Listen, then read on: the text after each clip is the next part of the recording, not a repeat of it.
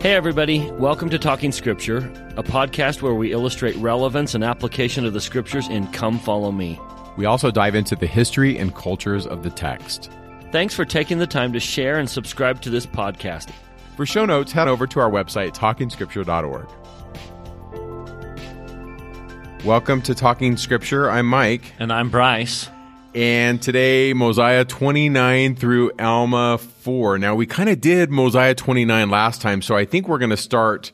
We're not going to go sequentially. I think we're going to start with uh, talking about the Amlicites, aren't we, Bryce? Yep, I want to jump right in there because, Mike, there is very little in the Book of Mormon that is more applicable to teenagers and young adults in this church than this story of the Amlicites. And I find myself referring to it no matter what block of scripture I happen to be teaching. It comes up in the Old Testament, the New Testament, and then the Doctrine and Covenants. It is very pivotal and to all the young people that might be listening and especially to their parents out there. I just think this is such an applicable story. And not only that, but I can't think of a better example of how the Book of Mormon restores the plain and precious things lost in the Bible.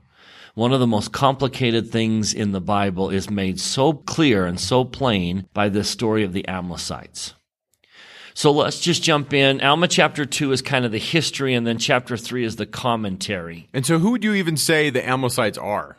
Uh, the Amlicites are kind of this monarch group. You know, we've just come from a monarchy to a system of judges, and there's always going to be defectors. There's always going to be those that want to go back to the old ways and the glory of having a king. And so there's this group. I don't know if Amlici is promoting this or his people are promoting this, but there's a group of people who want to go back to having a king like we've had for years and Amlici is the one that wants to be king. And so I don't know if he's pushing it to be king or if his followers are pushing it, but it's kind of a let's go back to the way things are. And so these Amlicites want Amlici to be the king, and there's a vote taken, and they are turned down.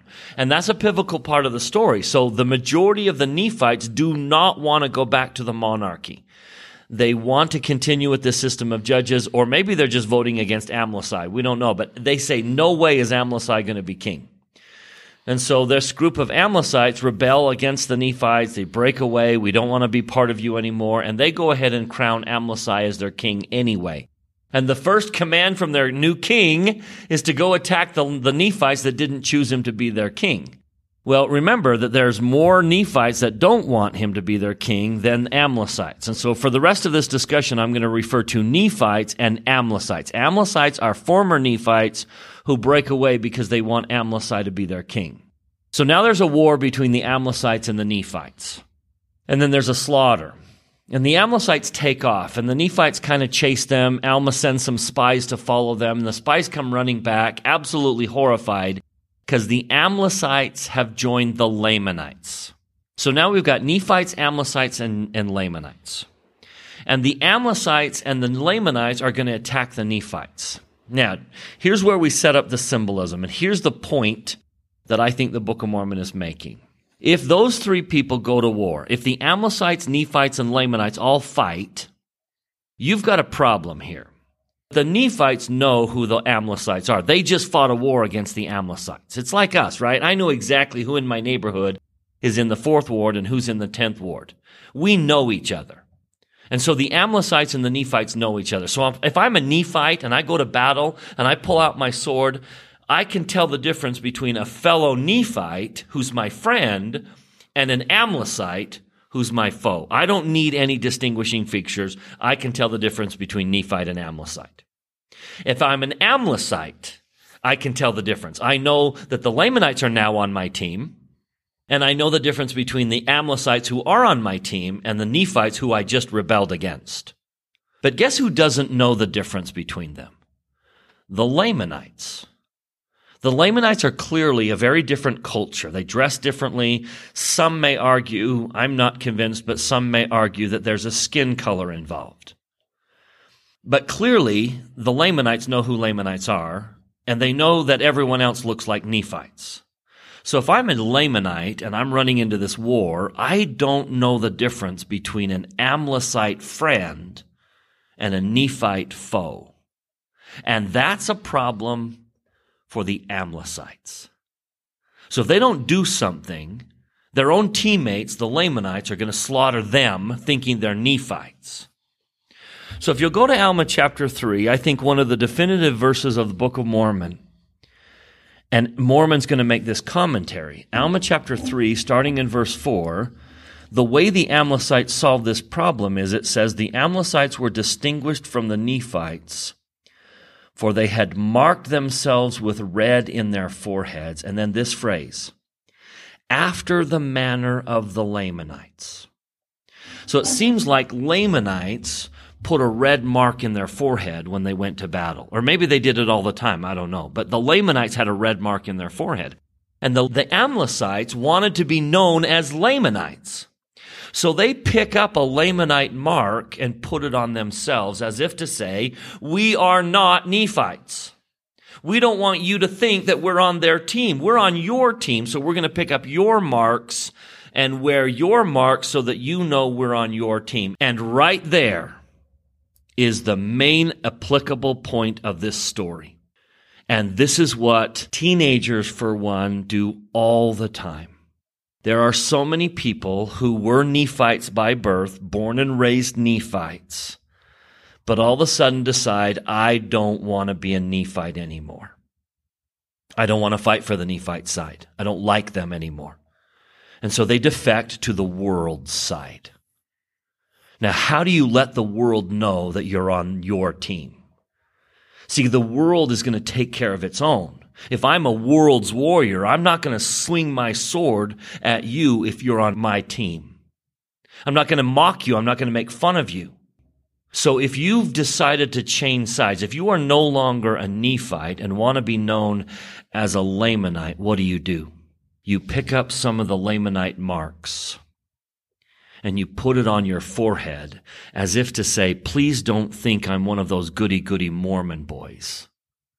I'm not. I'm now on your team. So, what is it that we often do? What are some of the more common Lamanite marks today that you could easily pick up to let the world know that you fight on their side? Well, one of the most common is language. I was shocked to find out that the language is pretty much worse in middle school than in high school. That may not be true of everywhere, but around here in the Salt Lake Valley, it's very common to find worse language being spoken in the halls of a middle school than in the halls of a high school. And I puzzled what that, why that was. And then I realized it's a Lamanite mark that's easy to pick up. If you're coming out of elementary school where your whole world has been your mom and your dad, and all of a sudden you discover that the world is out there and it's appetizing and you want to be part of the world and you don't want to be a Nephite anymore, you want to be a Lamanite. One of the easiest marks to pick up is language. All you have to do is change your language. And all of a sudden the world knows that you're fighting on their side. And every Nephite knows that you've changed sides. It's a way to mark yourselves in the forehead. Another very common Lamanite mark is our clothing. And we see it all the time, right? If you no longer want to be a Nephite and you want to be a Lamanite, there are some very, very common styles and even colors.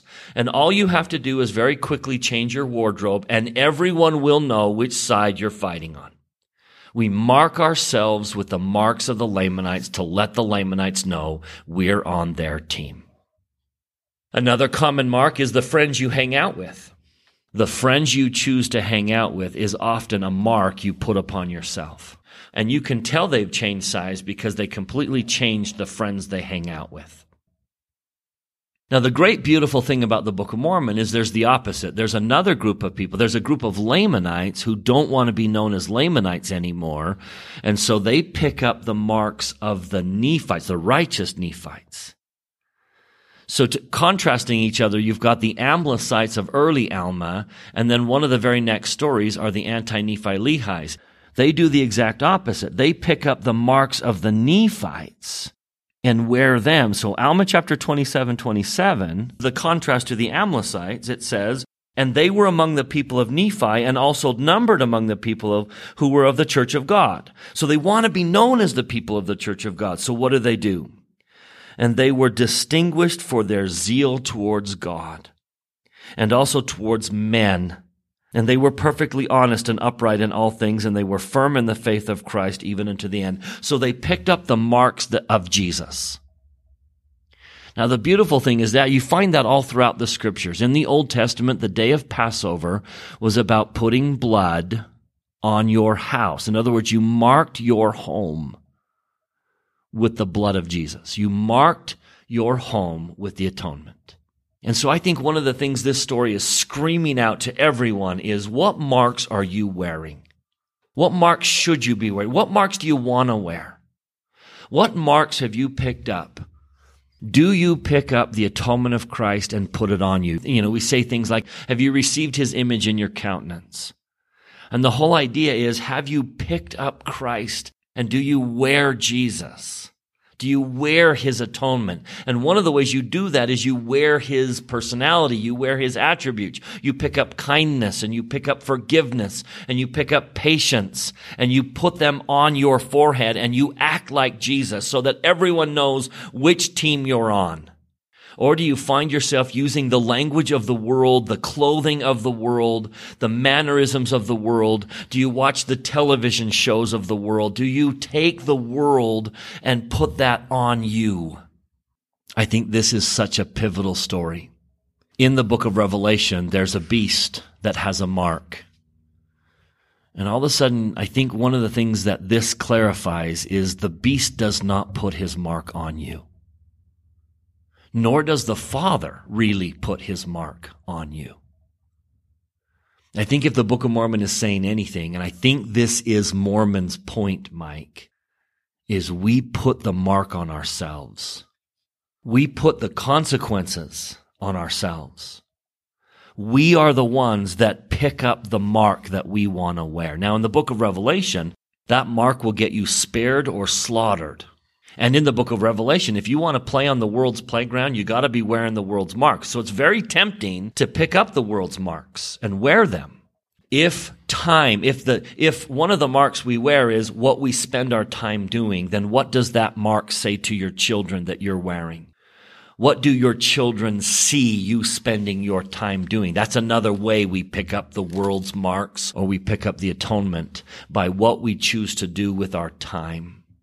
So I would just encourage everyone to ponder what marks do I want to wear and what marks do people see me wearing? What does the world perceive when they look at me? When they hear my attitude, when my language, when I talk to store clerks, when I bump into people all over, you know, what do they see when they look at me? And is that the mark I want to wear? Have I received his mark? Have I picked up the mark of Jesus? But Mike, I think one of the great messages of the Book of Mormon is that we do this to ourselves. We mark ourselves. And in the end, when judgment day comes, all the Lord has to do really is look at our foreheads and see what mark we've put on ourselves. What is it that you want? Do you want the cleansing of the atonement?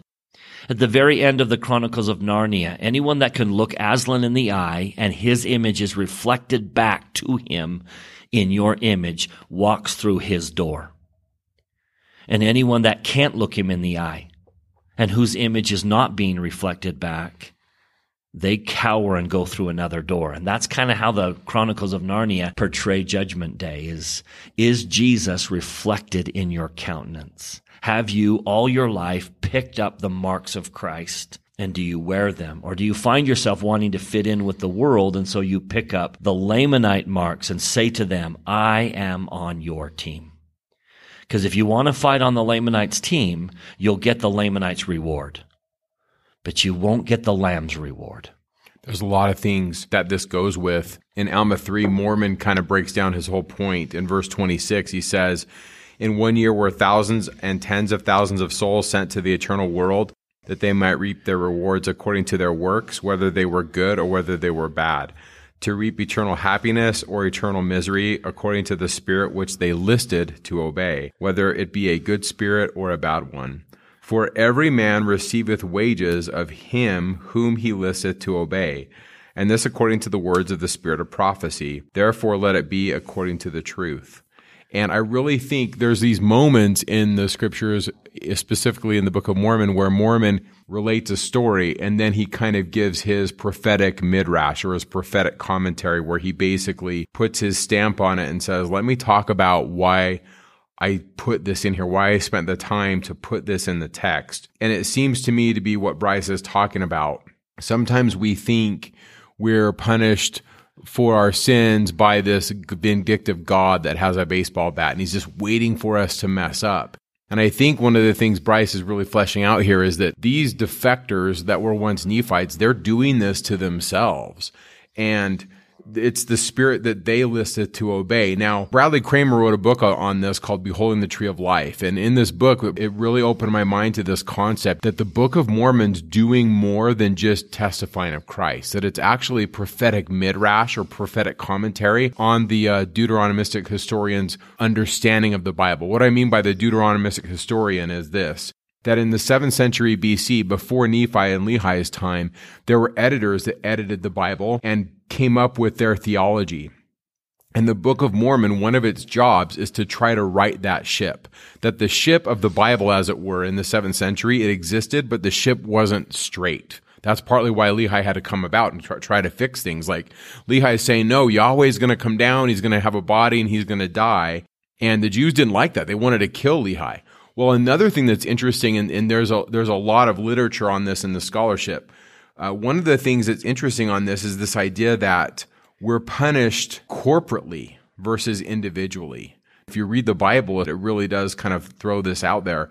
Uh, there's a great book called Corporate Responsibility in the Hebrew Bible by Joel S. Kaminsky. And he fleshes this out. Essentially, 2 Kings 21, the, the, the entire chapter lays this out that the reason why they were scattered the reason why the Israelites were scattered and why the Jews were scattered was because of their king, specifically Manasseh, that lived like a hundred years before uh, the scattering. And I don't necessarily believe that. For example, I don't necessarily believe that we are sitting today in 2020 and we're being punished for something that was done in 1910. But there were a lot of people that lived in Lehi's day that thought this, that, hey, we're all punished corporately or as a group. Let me give you a couple examples. Uh, I think his name was Achan. I always say his name wrong, Bryce, but you know, remember that guy from Joshua? Remember the story with him where he, he takes this garment, he takes this, it's, it's this haram situation where he takes something that's been set apart by God and he keeps it to himself and he and his family and his goats and his chickens and his kids and everybody's punished for this. That's called corporate punishment. And it's interesting to me that in the Book of Mormon, we, we get one reference to it in in Abinadi's narrative, where Abinadi says, "Hey, the third and fourth generation are going to pay for this." But outside of that little tidbit, there's not a lot in the Book of Mormon on we're punished as a group, but rather we we are punished as individuals. But there is this dance. There's this dance between these two ideas. I just want to read this quote from Kaminsky's book. He says this. A corporate view is not necessarily inferior to a more individualized form of divine retribution. While corporate ideas are sometimes less than equitable, they may allow for a greater leeway when it comes to divine forgiveness. Rather than viewing Ezekiel 18 as a superior theology that has come to displace the older corporate ideas, one can affirm the importance of both sets of ideas and come to understand how they qualify and thus complement each other. Now, I didn't read this, but in Ezekiel 18, Ezekiel, who lived after the destruction of the temple, says, wait a second. Maybe we're not punished for what our grandparents did. In Ezekiel 18, he says, no, we're punished for what we do. And I don't remember this verse, Bryce, but I remember you brought it up. It was really good where when Lehi talks to his grandkids, and he's talking to the grandkids of Laman and Lemuel. And you remember what he says to him? If you are cursed, I lift that curse off of you and I place it upon your parents. Because if you were raised right, you do right. In other words, it's unfair for you to be punished because your parents rebelled and taught yeah. you in that way. So I'm going to lift that curse and put it upon their parents. Just beautiful stuff. The Book of Mormon is trying to explain sin and retribution, and it's balancing 2 Kings 21 and Ezekiel 18. The Book of Mormon showing you that we're punished by our sins as much as we are punished for them. In other words, the consequence is preloaded in the action.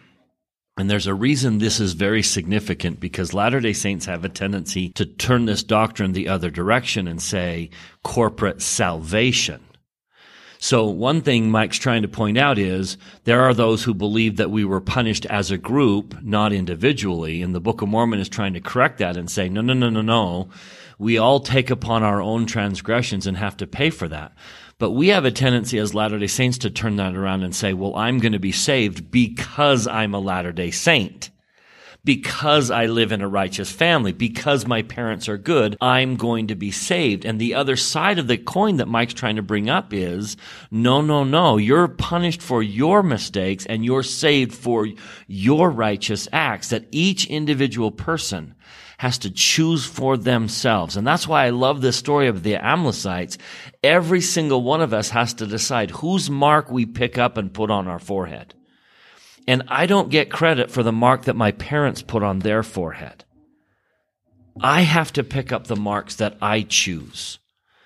I have to save, I have to bring about my salvation. I don't necessarily get to say, be saved simply because I'm part of a righteous group. Now we're going to see this again with the uh, Zoramites. The Zoramites are going to stand up on their Rameumptom and say, we're saved because we're part of the righteous group. No, you're not saved because you're part of that righteous group. Do you see how all these stories kind of intertwine? So we've got the Amlicites here, and then we're going to get to the Zoramites in the same book of Alma who are going to claim the same thing, is that we're saved by corporate righteousness. And that's what I think Mike's trying to. There's two sides to this coin. Don't just focus on the corporate punishment, but we also understand that it's a major issue that we claim corporate righteousness and corporate salvation. There's another thing in this chapter that I think is important, and I think Mormon is using some source material that we don't have in the text. It's this idea of skin color, marking, and cursing. And so this is important. We've talked about it before if you go back to episode 35 of our podcast on 2nd Nephi 1 through 5, right about to the one hour and six minute mark, for about five minutes, we talk about this. So um, we're probably not going to put a ton in this podcast on this. I would encourage you to go back and listen to that. But to reiterate on some of these ideas, if you go to Alma 3, this is Mormon. Verses 6 through 12 is his commentary. In verse 6, he says, The skins of the Lamanites were dark according to the mark which was set upon their fathers, which was a curse upon them because of their transgression. Now, I'm with Bryce. I don't take this literal, but I do understand that readers take it literal because that's what the text says. Ethan Sproat wrote a document where he likens this unto the temple context, into a, a, temple context, meaning that if your skin is white, you are pure, and if your skin is dark, you are outside of, of the covenant itself. In other words, that it's figurative. We'll reference Ethan Sproat's stuff in the show notes, but know this there's lots of ways to read this. I don't take it literal because of some of the other things that are going to be said in Alma 3. If you read the whole thing in context, for example, go to verse 11. Verse 11 says, It came to pass that whoever would not believe in the tradition of the Lamanites, but believe those records which were brought out of the land of Jerusalem, and also in the tradition of their fathers, which were correct, who believed in the commandments of God and kept them, were called the Nephites, or the people of Nephi from that time forth. And so there's this political religious distinction to me that's in here that has nothing to do with the color of your hair, the color of your skin, the color of your eyes. Uh, in the political religious distinction is this. Do you follow the political leaders of the Nephites and do you believe and follow basically the rules of their religion? If you do, you're a Nephite. Later, the authors will say anybody else is a Lamanite. They're just not part of our group. In Jacob, this distinction is even further detailed where they list through all the tribes in Jacob 1, and then they say, but we're just going to call all these people Nephites. We're just going to keep it really simple. But back to the text, look in verse 7. Their brethren sought to destroy them, therefore they were cursed, and the Lord set a mark upon them, yea, upon Laman and Lemuel and the sons of Ishmael. I think what Mormon's doing here is he's citing a text that we don't have. I don't know if he has the small plates in front of him yet. If he does, he could be citing those. But if he doesn't, there probably was this tradition that lasted a thousand years that God put a mark that they might, verse 8, be distinguished for the purpose of, verse 8, not mixing and believing in incorrect traditions. Why? Verse 9, so that they might not mingle their seed. That seems to be what's going on. But the reason why I don't take it literal is because of 3 Nephi 2. 3 Nephi 2, verse 14 and 15 says that their skins were made white when they were baptized. That's a very interesting thing. I don't take it to mean that you go from having a dark skin to looking Scandinavian when you come out of the waters of baptism, according to 3 Nephi 2, verse 14.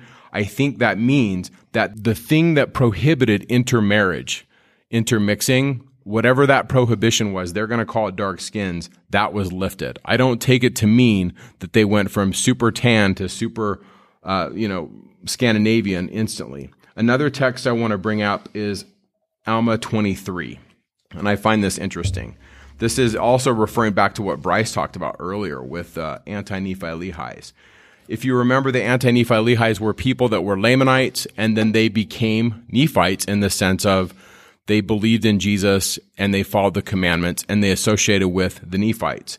In Alma 23, verse 18, it says this They, meaning the anti Nephi Lehis, began to be a very industrious people, and they were friendly with the Nephites. Therefore, they did open a correspondence with them, and the curse of God did no more follow them. And so, to me, I read that to mean they could now intermix with the Nephites and have children with them and those kinds of things. So we brought it up earlier when we did 2nd Nephi 5. Here it is again in Alma 3. I think what's happening here is that they made certain ways that they could be physically distinguished from the Nephites so that they didn't mix with them and associate with them. Yep. And I think this is the whole gist of this story of the Amlicites. The very fact that skin color comes up in the story of the Amlicites seems to be a commentary that it's something we put on ourselves. That the Amlicites put the mark on themselves and that we today put the marks on ourselves and we can mark ourselves as not part of God's people or we can mark ourselves as I am part of God's people because I am taking his name, his personality, his attributes and putting them on ourselves. And I think the other thing we need to point out is look how much clarity it brings to biblical issues. This is a great example of how the Book of Mormon restores plain and precious truths that were lost over the years from the Bible. And, and one more thing before we jump to the next subject is just I'm going to give people a pass. And what I mean by that is somebody who reads the Book of Mormon in 1850, they're going to read it differently, especially if you know much about American history. People just had different views on other individuals based on skin color. And we've said it before, but I'll say it again.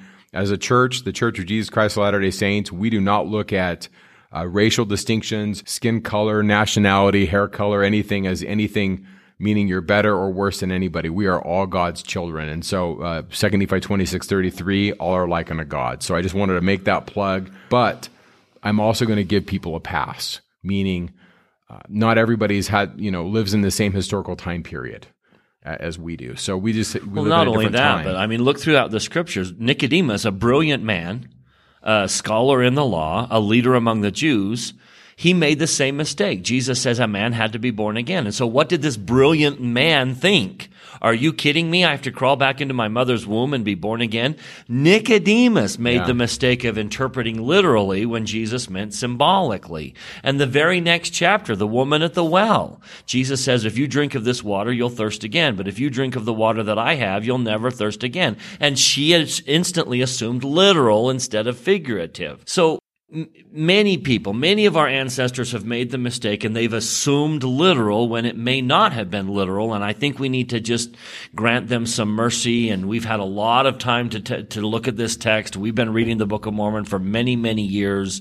So if some of our, some of the early saints read that literally and made the mistake and it's not literal, I can like Mike, I can give them a pass and say, well, Nicodemus made the same mistake. And, and, please give us a pass. If in 50 years you're listening to this and it's year 2070 and they're like, man, Mike and Bryce were way off on this. If we really do believe in Article of Faith 9, if we really truly believe in things that will yet be revealed, many great and things pertaining to the kingdom of God will yet be revealed. So it's going to be good.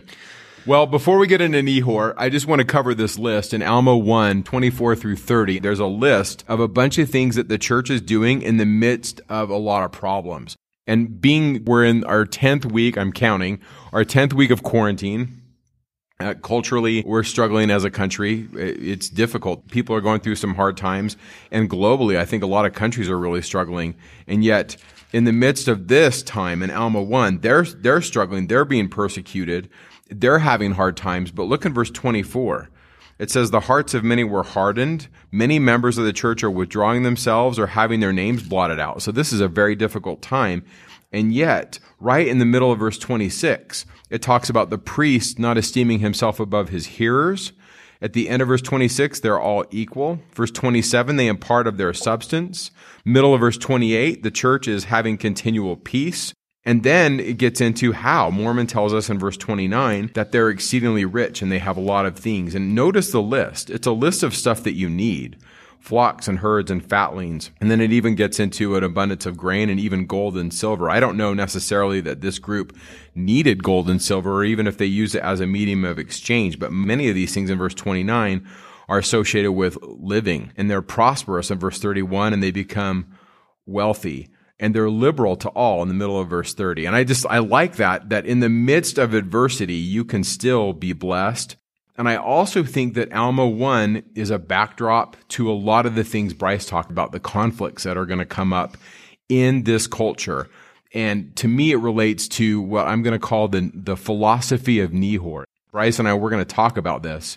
What's he doing? And why is he a bad guy? And, and we'll even geek out on maybe the name of Nehor. It's kind of fun because Alma 1 really is another one of the, these guys we call Antichrist, right, Bryce? Yep. There's one of four that we've identified. But before we jump to Nehor, I really need to spend just a brief moment with chapter 26. I know Mike mentioned it in his list, but I just have found in Alma chapter 1 verse 26 the very heart and soul of celestial thinking.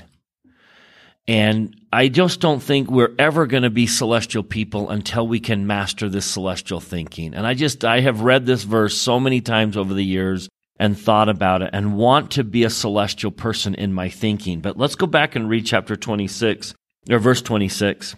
When the priests left their labor to impart the word of God unto the people, the people left their labor to hear the word of God. And when the priest had imparted unto them the word of God, they all returned again diligently unto their labors. And then this phrase, the priest not esteeming himself above his hearers. For the preacher was no better than the hearer, neither was the teacher any better than the learner.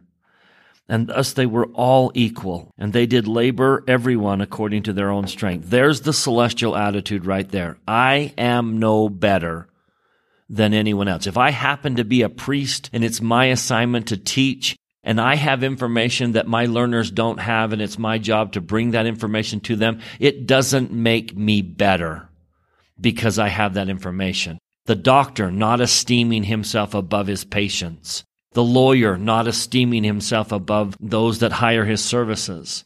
It's the, the American not esteeming himself above other countrymen. It's this idea that I am not better. Going back to our podcast on pride, we often take something that I have more of. I have more of this, therefore I think I'm better, and so I persecute you. And the Book of Mormon just shouts out that that is not celestial thinking. You're not better because you have greater education. You're not better because you make more money. You're not better because you're physically stronger you're not better because you happen to be a priest and have information that learners don't have. Everyone needs to esteem themselves as each other. And that's just that, this comes up so often in the Book of Mormon and it just shouts out, this is the attitude of celestial people. That's actually the springboard for Nehor because that, Nehor fits that problem, doesn't he? Yep. So you just see that this is a foil here in Alma chapter one because we're going to start chapter one with Nehor's thinking and we're going to balance Nehor's thinking with this concept that the priests aren't any better than the learner. Teachers aren't better than students. Maybe Alma would be a good foil because Alma leaves his political position. He takes that mantle off and he's like, I'm going to go fix the, cause we're, we're getting sick, aren't we? So yeah. we're going to go fix the people and fix the church. And he leaves what the world would say is a great title. He retires that, as it were. The high priest not esteeming himself above his religious responsibilities. Yeah, that's if, a great point. And if Nehor was the high priest, he would have. I don't care about these guys. I just want to be cool. Yep. So let's do Nehor. So we he, we're not even introduced to his name in the first sixteen verses. He's kind of a punk. Uh, he's you know notice verse three. He's popular. He wants the priest and the teacher to become, you know, not have to work for anything. He, he has a different kind of theology in verse four where he's like, everybody's going to be saved. He doesn't do a lot of teaching about repentance. And the main thing I think he's after is verse five, right? Verse five and six. They, are going to give him money. Now, I don't know if there really was money in 90 BC in wherever this took place. The first coins weren't really minted till about the middle of the 600s BC but I think money is a good translation. And what I mean by that is whatever word was there, Joseph has to give us a word that we get. And so I think verse six is kind of an uh, extrapolated out of that word money, where it says that he's lifted up in costly apparel. Over and over again, the Book of Mormon is always using that as the distinction. And I think that was their bartering system, their apparel, which we've talked about in other podcasts. And so he's, he's getting this whatever you want to call it, this wealth out of his preaching. And then he comes across Gideon and he beats him up with a sword and kills him. And it's interesting when they bring him to Alma and they go through his crimes. Notice the first crime they get him on is verse 12. They don't get him on killing a guy. They get him on priestcraft. What's going on there? It's interesting. Anyway, so what do you what do you do with verse 12 to 16, Bryce? What do you take out of this? I think it's again, I think it's a contrast to what we're about to talk about and that is equality, but Nehor becomes a very very prominent way of thinking. If you search the name Nehor in the Book of Mormon, it's going to come up many times and it's often the doctrine of Nehor or the tradition of Nehor. And so he's setting up this tradition of those who think they're better than others and that you should reward me. Now, the irony here is he, the way he's going to convince them to pay him to preach and the way he's going to distinguish himself as someone that's more important is by telling the people that everyone's going to be saved. So you don't need to labor very hard because everyone's going to be saved. So he's preaching equality in the eternities to create inequality temporarily. He's and, all about inequality, isn't he? And that's what antichrists are going to do they're going to twist the doctrine in order to get the, what they want out of the, you know, in the time being. So he want, I want your money. So I'm going to tell you that your salvation is assured, that everyone's going to be saved, so that you now give me my money. And you just, you need to learn to recognize that discrepancy in those who are departing from the truth. I just think Nehorism is a matter of, I'm better than you, and I'm going to achieve that by flattering you with things you want to hear. There's also this interesting idea in verse 13. Now, it doesn't really apply to us so much today, but this idea that his blood is speaking from the ground. Over and over again in the Book of Mormon, there's this idea of blood vengeance and that the blood will speak from the ground. And it's just really an ancient idea. And I find that really interesting. Another thing that I find interesting about Nehor is notice what it says. They take him into verse 15. So after they convict him, uh, they take him to the hill Manti, and it says he was cause, or rather did acknowledge between heavens and the earth that what he taught to the people was contrary to the word of God. And there he suffered an ignominious death. Now, what does that mean? Probably that he died in a way that didn't have honor. So there's this really old tradition in the Near East uh, that the first false preachers, there, are these two fallen angels, Harut and Marut. They're fallen angels in, in the ancient Near Eastern tradition that they corrupted the word of God. And as a result, the God of heaven caused them to hang between heaven and earth and confess their sin. There's another ancient Jewish tradition about this guy named Shamhozai. He's one of the angels, one of the fallen ones in the book of Enoch and he falls from the heavens, and this is related to Genesis 6, 1 through 4, and he causes all kinds of problems, and he rebels against God, and it says that he repented by the way of penance, he hung himself up between heaven and earth. Now, I don't know if the, the chapter in the first Enoch literature was textualized before or after Nephi leaves. Sometimes just because we have a text, it doesn't mean that that's when it was written. My take on the Enoch literature is that it's really, really old. And this idea of being hung between heaven and earth as a way to pay for some kind of wrong, it really also, if you think about this, could apply to Jesus. Jesus hangs between heaven and earth on the cross to, to fix these wrongs. And so maybe all these really old traditions are tied up with Nehor, or maybe I'm just maybe I'm just full of hot air. Maybe none of this is related, which kind of brings me to a pun. The name Nehor literally means to be full of hot air. it also means to snort, like like like a pig, or to grunt like a to snort like a pig. And so here's my take. Maybe when Mormon wrote this, maybe Nehor had a bunch of names and Mormon's like, I'm going to put him down as Nehor. Uh, because he is full of hot air, which I think is fun. I, it, puns are really awesome. Again, the Book of Mormon's job is to point out how to come to Christ and to expose the enemies of Christ. And so once again, we take a look at an antichrist who's teaching a doctrine that you should lift up your heads. We, we talked in a previous podcast about one of the ways you recognize antichrist is they will do two things. Number one, they will suggest that you are restricted, that you are captive, that you can't, you're not free. And the other thing they'll do is they'll suggest that you are a fool. And so Nehor comes in here and says, Hey, you should lift up your heads and rejoice. In other words, this religion that's holding you down, you should shake it off. Because once you do, you're free. And I, have I've watched a lot of people leave the church, and the first thing they say when they leave the church is, I feel like I'm free.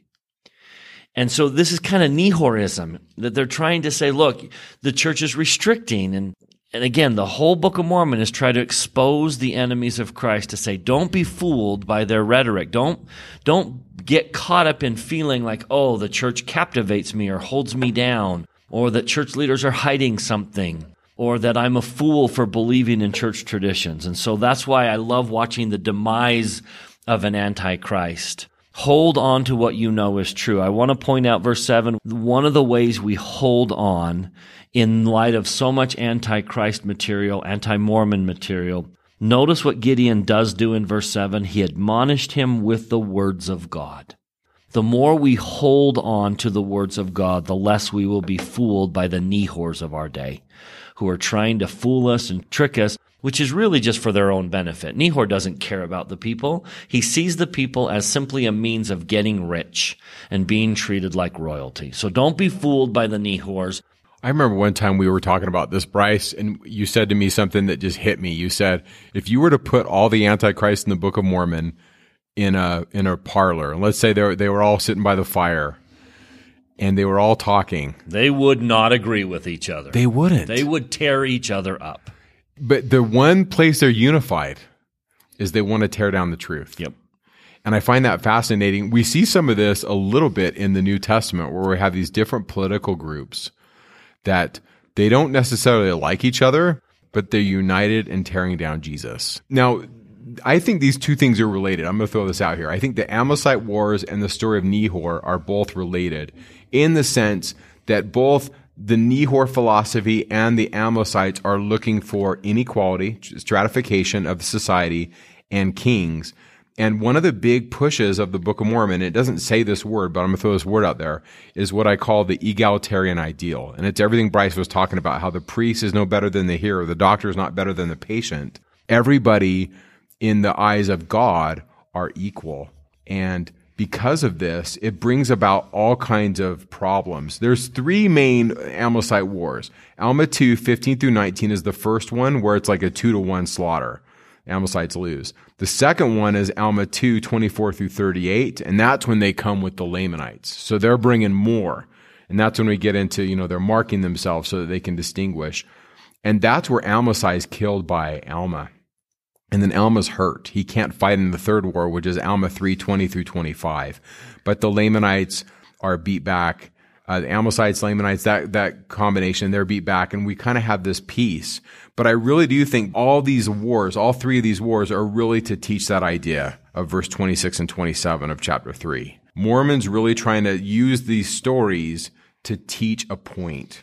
And the point is that we really are in the driver's seat of our own happiness, even in the midst of war. And I think because of COVID 19, I think it's very challenging. And uh, I have friends that are like really stressed right now. And so, I, however I can say this, I just want to just bear witness that God, who is in charge of the heavens, he knows who you are. And I do believe that we can have a modicum of peace even in the midst of chaos. But I think the peace that's offered isn't the peace that the world's offered. Remember that verse where Jesus says, I'm going to give you peace, but not the peace the world gives but I'm going to give you my peace. Peace I give unto you, not as the world giveth, give I unto you. Let not your heart be troubled. I have overcome the world. Yeah, I, I believe that. I believe that Abinadi, when he stood before Noah, right before he's killed, and maybe even when he was killed, had a sense of, it's going to be okay. And so I want to just communicate that right now. Uh, pick up Jesus. Yeah, it's never, I don't think, we- Whatever circumstance you're at, pick up Jesus Yeah. and you'll have joy. I don't think we're ever going to live in a time from here to when he comes again where everything is going to be peachy. We may have some times of, of sunshine, but it seems like mortality just sends a lot of storms, doesn't it? Yeah. So pick up the image of Christ, put it in your countenance, and you'll have joy. The church prospers in spite of these difficult times. Now, that leads us to chapter four and another doctrine that we have to balance. And that is in chapter four, the wickedness of the church becomes the biggest stumbling block to the prosperity of the church. And so kind of a, as a counter message, we just simply say, look, even in difficult times, we can be righteous and we can pick up the Savior and we can receive the joy of the gospel. But the one thing we've got to understand is this gospel is spread more by our actions and our examples than by our message. And I think that's what's going to flow right into the Ammon mission. The Ammon mission to the Lamanites is going to send the message. We're going to contrast Ammon's approach with Aaron's approach. Ammon's going to go in there serving and winning hearts, and Aaron's going to go in there preaching. And Aaron goes to prison, and Ammon succeeds with Lamoni. And I think the idea here is we need to understand in these difficult times that the world is watching. And whatever, whatever mark you pick up, the world is watching. And this church prospers by the example of its members, not necessarily our message. They see our actions long before they hear our message. I've actually had people tell me it was what I felt when you were teaching me versus what I was saying. If that makes any sense. Yeah. Like they could, they remember how they felt. Yeah. And so I think we end, you know, the, the, we set this up for the next couple of podcasts by simply saying the example the church sets will either increase the prosperity of the church or decrease the prosperity of the church because the world is going to see us.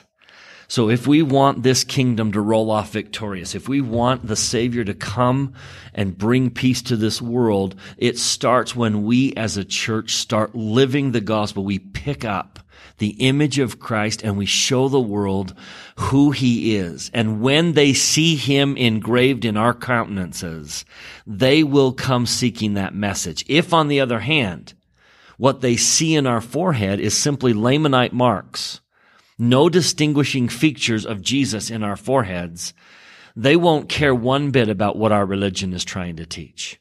May we not be the reason that the church doesn't prosper in our day. May we be the opposite. May be, we be the ones that pick up the images of Christ and place them all over our lives, all over the way we live. When you walk into the store and someone bumps into you, may you pick up the attitude of Jesus and be kind in your response.